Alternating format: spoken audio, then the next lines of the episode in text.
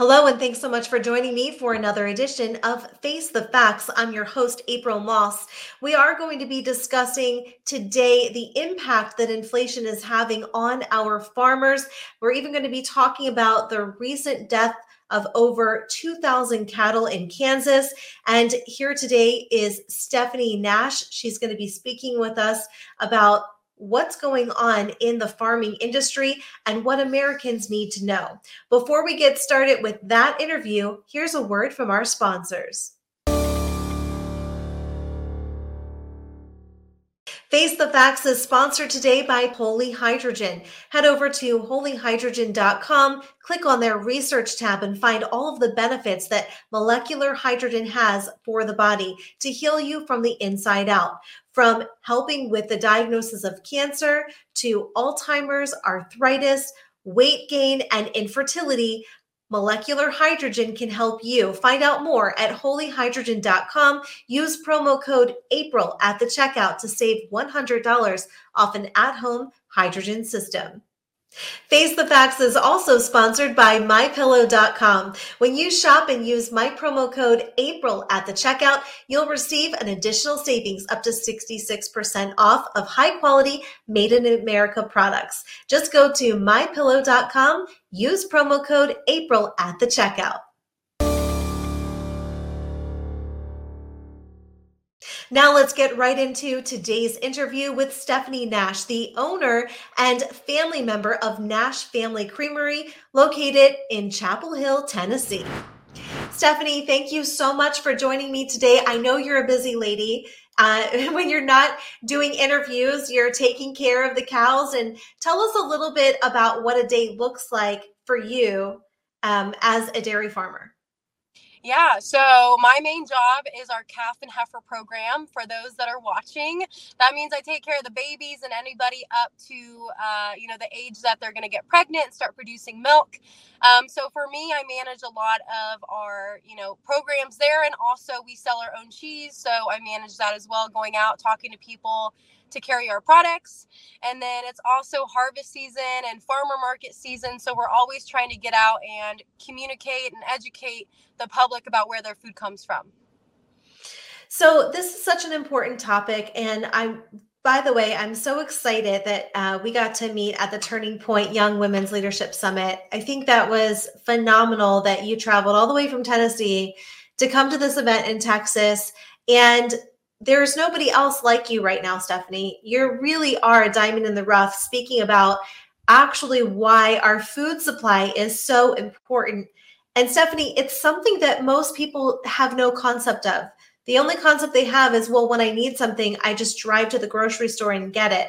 So, can you please put things in context for uh, people living in the city, people who have never been around a farm and they don't understand that decisions that are being made right now are going to start affecting them uh, you know down the road as it pertains to you.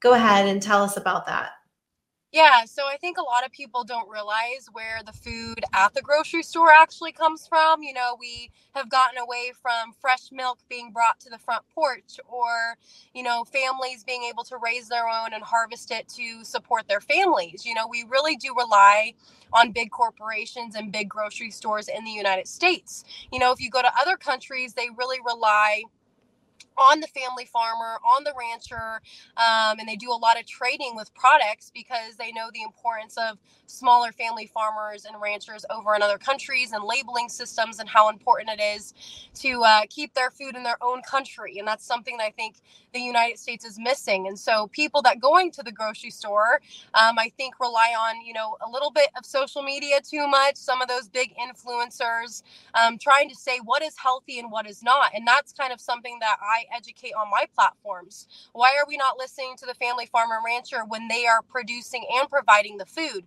We're easily swayed to listen to a nurse and a doctor, but when it comes to, you know, what's in our actual products, we tend to, you know, listen to celebrities or big government more, even though they're not the ones growing our food. So I think in in that perspective, you know, we're definitely missing the education that we could have from our rural communities. You're exactly right. And one of the things that you have your hand light on, you know, your hand on every day, of course, you guys are dairy farmers, uh, but this is a huge issue. Just last week, thousands of cattle were just reported dead. The media saying that it's due to the heat. Um, from a farmer's perspective, I'd love to hear this from you.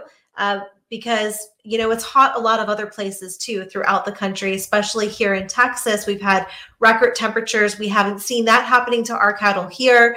What are your thoughts on that well, you know, on my platforms, everybody's been asking me all week long, and I said, you know, I need to sit down and have some conversations. And um, while I'm not a beef farmer, I am a dairy farmer, and I know cattle. I've been raised around them my whole life. I am very hands on on our farm, and I do realize, you know, when sickness comes and when weather changes comes, that is hard on any livestock animal. Um, but you know, losing 2,000 at one feedlot site is very rare. Um, you know, Kansas is the top three beef producer in the United States. They, you know, have over 2.4 million head of cattle in the state alone, and it's a big, um, you know, production state for where our beef comes from.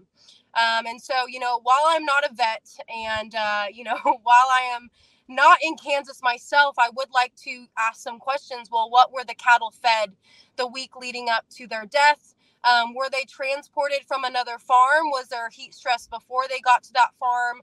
Um, kind of what was the water availability? Americans don't realize how much drought is going on in our country, how much water allocation is being taken from our family farmers and ranchers and being put into the cities so city folks can have green lawns. Well, you know, if you have a green lawn, it doesn't matter um, if our food supply is in jeopardy. And so going back to, you know, to the Kansas situation and what a crisis it was, is there's a lot more to just heat index and high humidity stress. There's there there's a different age between cattle, you know, um, and in the livestock industry, even when we do get a sickness on our dairy farm, it's, you know, some of the healthier calves kind of fight off that sickness and the weaker calves die off. And so it's really rare to me. And I really I don't believe that you can lose 2,000 at one feedlot site. Um, so I would really like to ask some more questions about, you know, the days leading up to, um, you know, what happened in Kansas. Yeah, it definitely needs to be investigated. Stephanie, another thing that I think uh, a lot of farmers are beginning to speak out, uh, but I'd love to hear it from you as well, is the cost of the feed. Have you have you seen that just rise exponentially over the last year?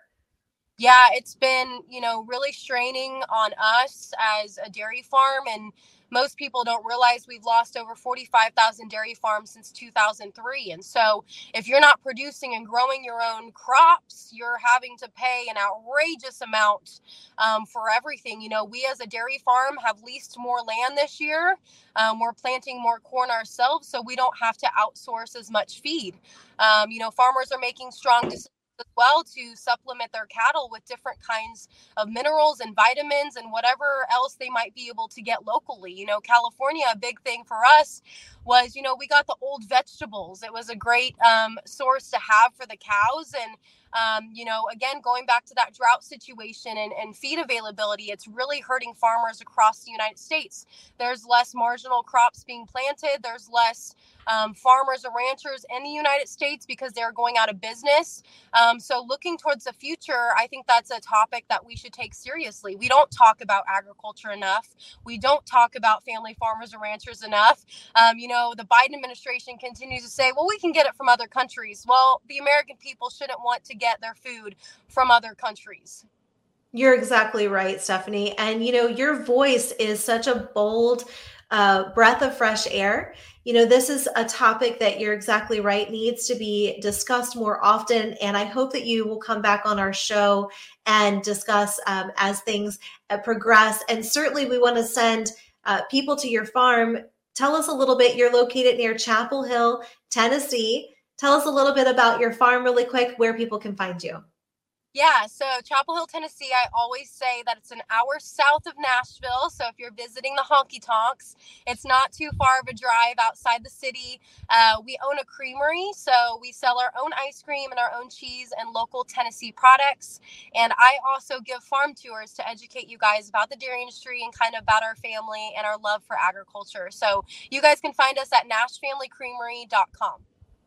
I love it. Thank you so much, Stephanie, for joining us on Face the Facts. And uh, God bless you. And we hope that you guys continue to just uh, be blessed and expand your business as well. It's so important what you're doing. Thank you again for joining us today. Thank you, April. Thanks so much for joining us for another edition of Face the Facts. Make sure you share this with at least three friends and family members. And thanks again for your support right here on Real America's Voice.